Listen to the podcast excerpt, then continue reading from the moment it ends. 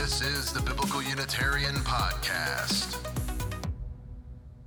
Hello and welcome to the Biblical Unitarian Podcast, the podcast that aims to start conversations about the oneness and unity of God and about the humanity of Jesus. I certainly hope that our topics are encouraging you to have these extremely important conversations with your friends and family. My name is Dustin Smith, and as always, I'll be your host. This here is episode 238 entitled, Who is the Seed of the Woman?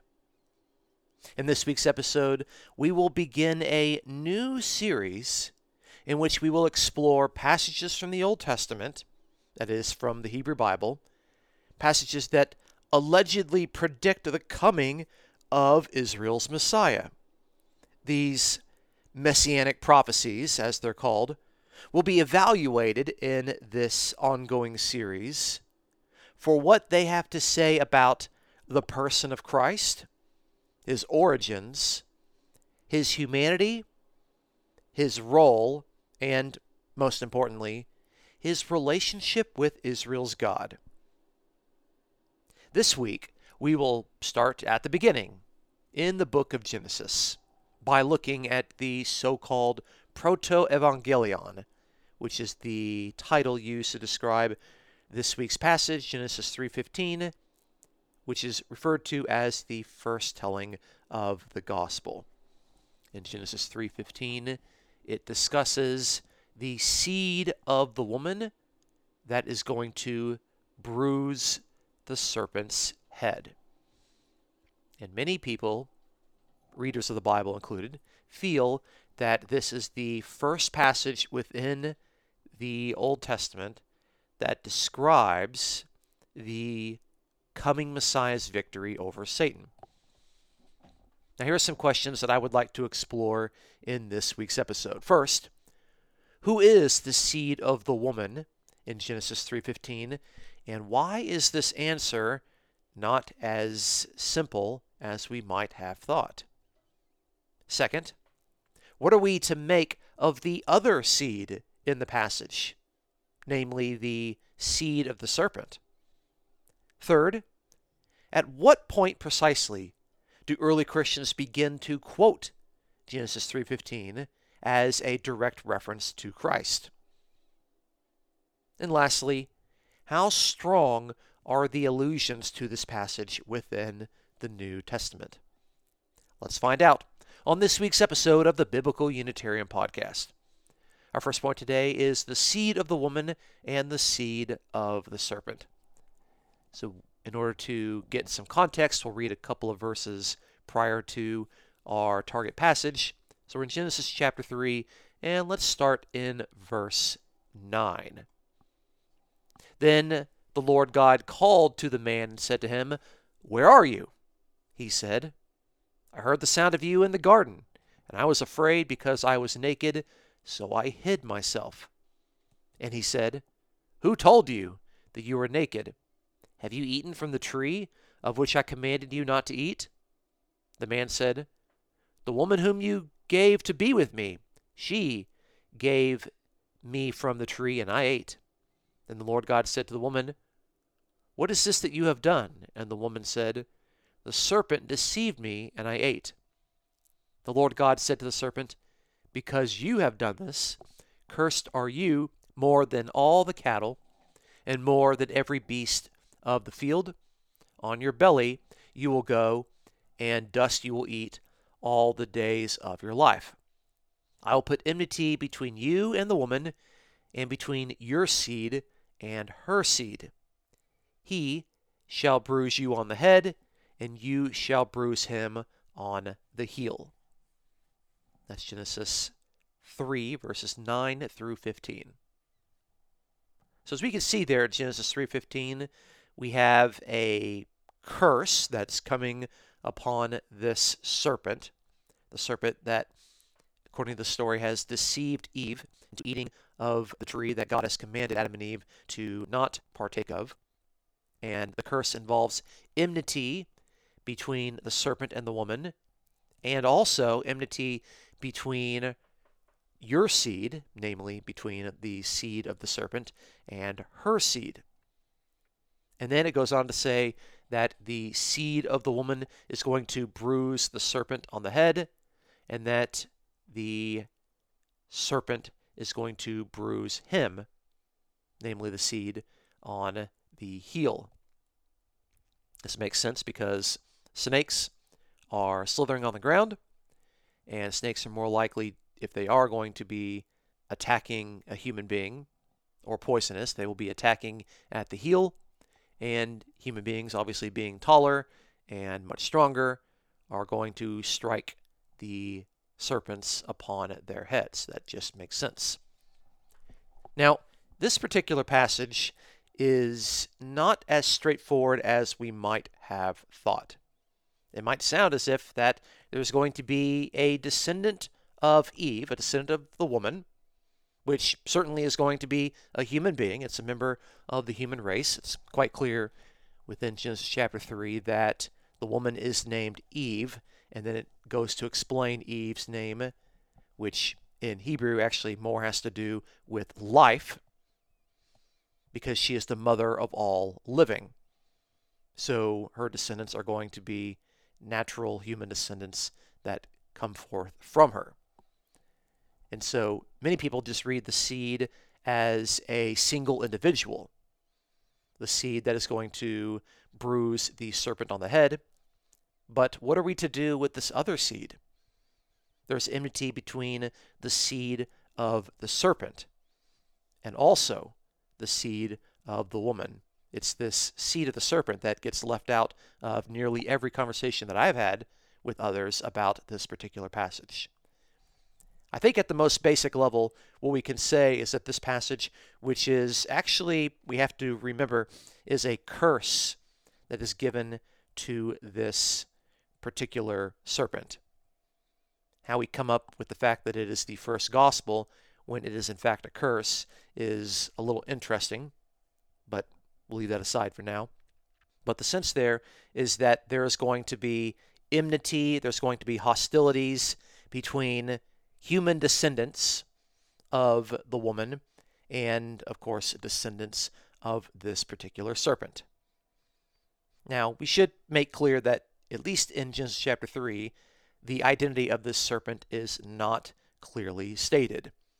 It is clear that in Jewish and Christian sources, this serpent is later understood and declared to be Satan, the devil. But that's not what the author of Genesis is actually saying here. The serpent could be representative of something, but the identity is not explicitly stated. That's not to say that I don't regard it as the devil and Satan. I'm just pointing out that Genesis doesn't actually give us that information. That information is quite explicit in other places, like the book of Revelation. Now, I mentioned this particular passage in my book, the Son of God, three views of the identity of Jesus. But the information that I felt that I could give about Genesis 3:15 in the book was very minimal. I'm going to read to you from the book in which I discuss this particular passage, starting on page 128.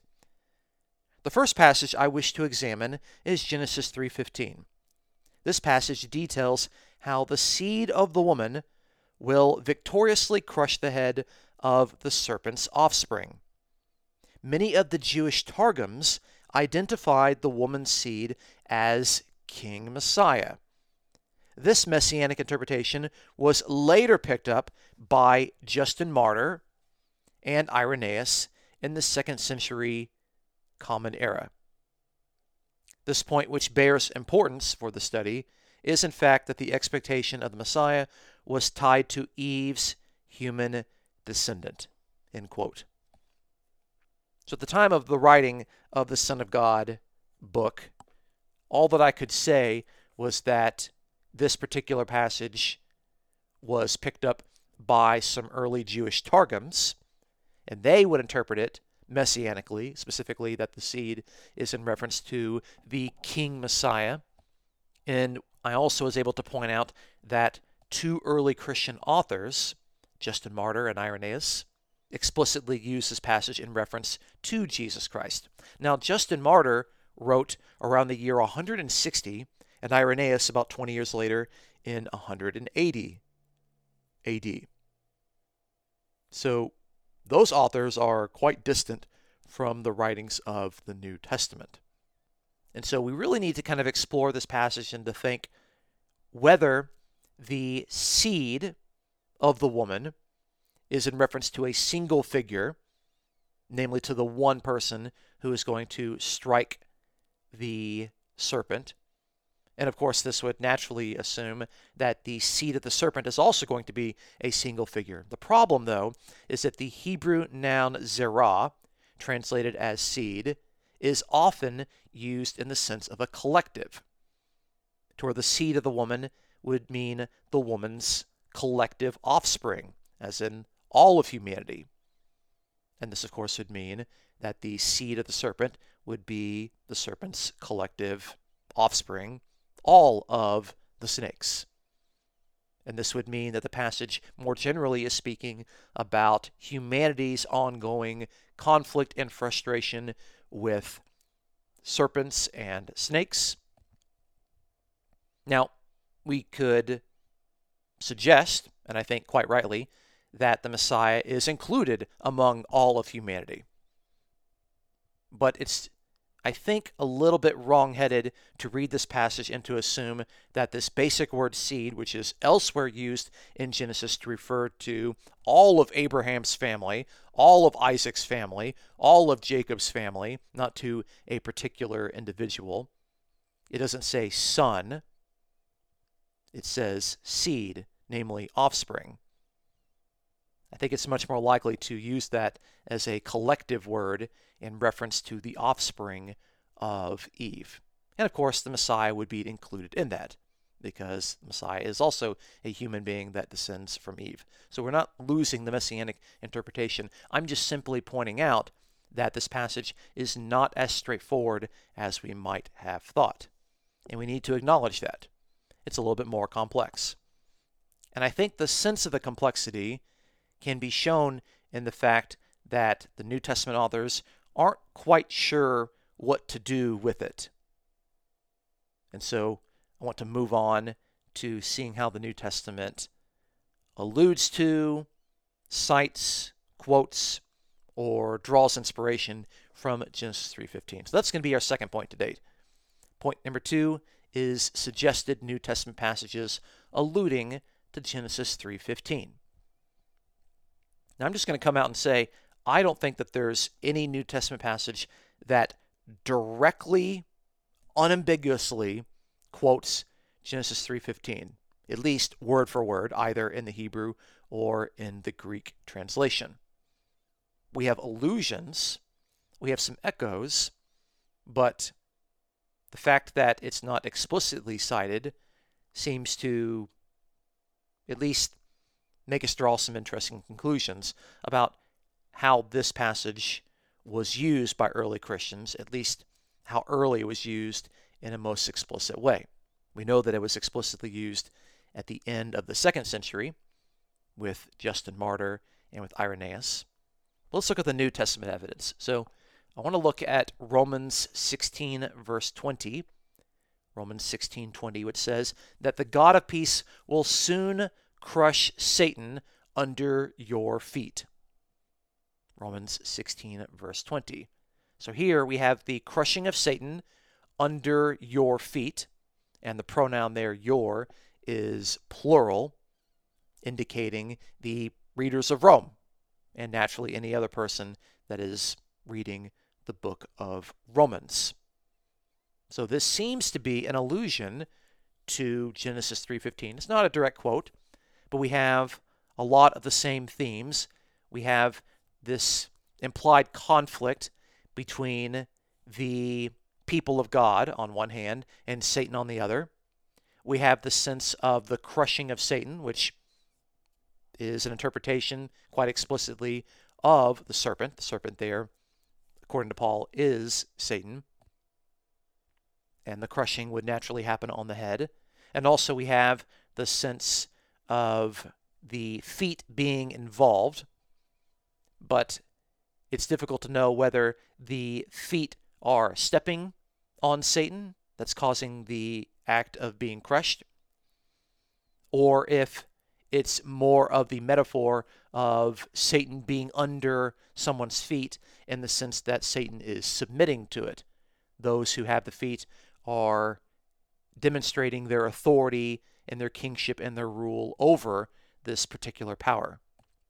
Now, the fact that the feet are second person plural, indicating that this is collectively the feet of the Roman readers. This, of course, suggests that the seed of the woman is not in reference to a single figure, a single person who is the offspring, but again, that more collective, the offspring of humanity, multiple persons, not a single person. Now, what's also interesting here is the unavoidable fact that God is the one crushing Satan under your feet. And this is the God of peace. In every occurrence of the God of peace within Paul, and it shows up elsewhere in Romans, it shows up in Philippians, it shows up in Thessalonians. It is unambiguously a reference to God the Father. But it's God the Father that seems to be orchestrating the crushing of Satan, but it's done under the feet of humanity. So the Messiah is not explicitly mentioned here. But I do think that this is an allusion to Genesis 3:15. But while the New Testament writers are alluding to it, they're not using it in a way that makes it a messianic prophecy. It doesn't say anything about Jesus doing this. In fact, the Messiah isn't even mentioned here. It's God ultimately the one who is orchestrating this. So it shows Genesis 3:15 used in the New Testament, but not quite in a messianic way. They're not looking at this passage from Genesis 3:15 and saying this is predicting what the coming Messiah is going to do. Another passage that supposedly references Genesis 3:15 is Hebrews chapter 2 verse 14. Hebrews 2:14 says, "Therefore since the children share in flesh and blood, he himself, that's Jesus, likewise also partook of the same, that through death he might render powerless him who had the power of death, that is, the devil." Hebrews chapter 2 and verse 14. So some interpreters, a minority, feel that this passage also alludes to Genesis 3:15. Now we can see some common themes. We can see this shared humanity with the Messiah and the rest of the children, the flesh and blood, indicating that the Messiah is a genuine human being. He is a man, he's a member of the human race. If we can see that the Messiah here is rendering powerless the one that had the power of death, that is, the devil. And of course, the Messiah had to do this by going through death one might conclude that this is indicating that the serpent has struck this particular seed, namely the Messiah, bringing him to death, but that through death, the Messiah is able to render powerless the devil.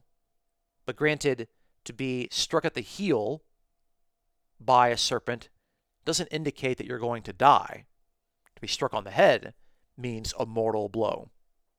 So I'm not exactly sure that this is actually citing from Genesis 3:15. I know some people feel that way, but I just think that this is just talking about the Messiah who shares humanity with the rest of human beings and that through dying he is going to remove the power of the devil. But I don't think that this is citing Genesis 3:15. I know some people think that, but I think that that suggestion is a little bit far fetched based on the evidence here. Now, I do think there's one particular passage that does talk about the seed of the woman and the conflict with the serpent. And the passage goes on to talk about the descendants of the serpent. And the passage also talks about Jesus. So it's an interesting passage and it doesn't get discussed as much. I think actually this particular passage is the most messianic way of talking about Genesis 3:15. So this is going to be our third and final point. Point number 3, the most likely New Testament passage citing Genesis 3:15. Drum roll please. It actually is in the book of Revelation, chapter 12, verse 17. Now hear me out. Allow me to make a case for this. In Revelation 12:17, it says that the dragon was enraged with the woman and went off to make war with the rest of her children, who keep the commandments of God and hold to the testimony of Jesus. That's Revelation 12, verse 17. Now, you might look at this passage and say, well, it doesn't talk about the seed of the woman, but I would like to make the suggestion that it actually does. Because in Revelation 12:17, the reference to the rest of the woman's children in Greek is not the word tekna, the typical word that you would use for children. It actually is the word spermatos, spermatos autēs, her seed, her offspring, which in fact is the Greek word for offspring that is used in the Septuagint of Genesis 3:15. So now we have some actual direct language that's being quoted. In fact, Revelation 12:17 would be more accurately translated to say that the dragon went off to make war with the rest of her seed who keep the commandments of God and hold to the testimony of Jesus. So here we have the seed of the woman. The seed of the woman is collectively multiple people. They are defined as those who keep the commandments of God and hold to the testimony of Jesus. So we know that they're Christians because they maintain the testimony of Jesus, that is, Jesus' testimony that he taught, his message of the kingdom of God. So they're identified with Jesus in that sense. They're imitating Jesus in that sense. And what's interesting is that the very next passage, this is at the end of Revelation chapter 12, the next passage is in chapter 13, verse 1, to where the dragon is able to draw up two different beasts, one from the sea and one from the land indicating the offspring of the dragon, or at least the followers of the dragon in some sort of metaphorical sense. So we have the dragon, which is elsewhere described as the serpent of old, Satan and the devil. Revelation explicitly makes that point. The dragon, of course, is a serpent like creature. I think that imagery is pretty strong. So we have, I think, all of the elements of Genesis 3:15. We have the serpent, and the serpent goes on to demonstrate the type of offspring that it has. We have the woman, and in this particular passage, the woman references the people of God. I should point that out. The woman is not a reference to Eve. It's the people of God that are being persecuted by the dragon. And the seed of the woman are those that are described as holding the testimony of Jesus and keeping God's commands. So we have the seed of the serpent, we have the seed of the woman. The woman is redefined here, and that's okay.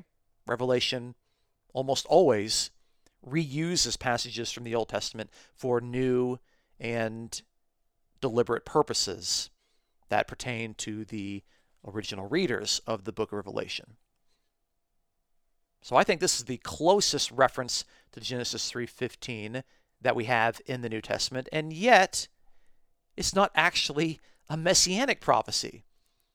It's not saying anything about Jesus in particular other than the fact that the seed of the woman are those who maintain Jesus' gospel.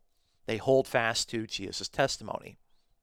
So I don't think that there's actually any verse in the New Testament that is going to cite Genesis 3:15 in a way that is messianic.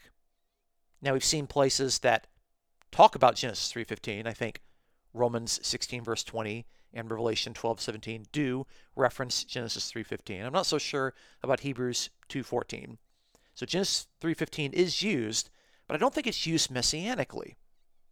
We know it was used messianically by some Jewish sources, but they don't interpret the Messiah there in a Christian sense. Now, Revelation is written around the year 90, and Justin Martyr is not going to interpret Genesis 3:15 messianically for another 70 years. And Irenaeus another 90 years. It's a long time. Might not feel like a long time, but it's a long time. Now, I do want to point out that a passage from the Old Testament doesn't have to be explicitly quoted in the New Testament in order for it to be understood as legitimately describing the coming messianic king. There are plenty of passages in the Old Testament that don't get directly cited in the New Testament, but it's very clear and I think unambiguous that they are looking forward to this future messianic ruler. We'll see many of those in our coming studies. But I think when it comes to Genesis 3:15, we have to admit that the New Testament doesn't directly make an issue out of this. Now, even though I'm trying to point out that through some careful reasoning that there's a lot that we cannot say about this passage, what can we say about Genesis 3:15 and what it says about the Messiah, his role, his relationship to God? Well, I think we can pretty clearly say that Genesis 3:15 is pointing to the fact that the one who is going to defeat the serpent and of course engage with the seed of the serpent these are members of the human race. They are descendants of Eve. And of course we can see from the New Testament that the one who has defeated the serpent the one who's defeated Satan the devil is in fact Jesus who is a man who's a member of the human race. So you can put two and two together and you can make those conclusions. So we can see that the Messiah is naturally going to be a human being, a man, a member of the human race completely. We can see that. What does it say about the relationship of the seed of the woman and Israel's God? Well, Yahweh, of course, is making this curse upon the serpent in Genesis 3:15. So naturally, the seed of the woman is going to be distinguished from the one giving the curse, which is the Lord God, Yahweh Elohim. So there's no suggestion there that the seed of the woman, or at least a member of the seed of the woman, is going to be Yahweh himself. That is completely absent from Genesis chapter 3. So I think that's all we can say about this particular passage. Was it understood messianically by early Christians? Yes. Was it understood messianically by the authors of the New Testament? Probably not. I think that's the most that we can say about this. So there you have it. Thank you so much for listening to this week's episode. Join us next week as we continue looking through Old Testament messianic prophecies in order to evaluate them on what they have to say about the person of Messiah, his role, and of course his relationship with the God of Israel. Please look forward to our next episode. Now, if you enjoy our podcast, please consider supporting us as we aim to promote the sound, non negotiable, important truths about God's oneness and unity, and of course, about the humanity of Jesus. You can support us for free by subscribing on YouTube and iTunes by giving us an honest review on iTunes, and by sharing your favorite episodes with your friends. If you'd like to offer a donation, you can check out the description of this podcast for a link to PayPal. And as a reminder from the announcement from last week, all supporters of the podcast get access to my master's level course on the Gospel of John, which is going to be 30 hours of video content. For those that have already engaged with this particular promotion. They've already had great things to say about what they've been viewing, so that offer is still available if you want to become a supporter. So reach out to me through email or through DMs, and we will work out a way to get these links over to you. The Biblical Unitarian Podcast is produced and edited by Dustin Williams. I am Dustin Smith, your host. Until next time, please take care.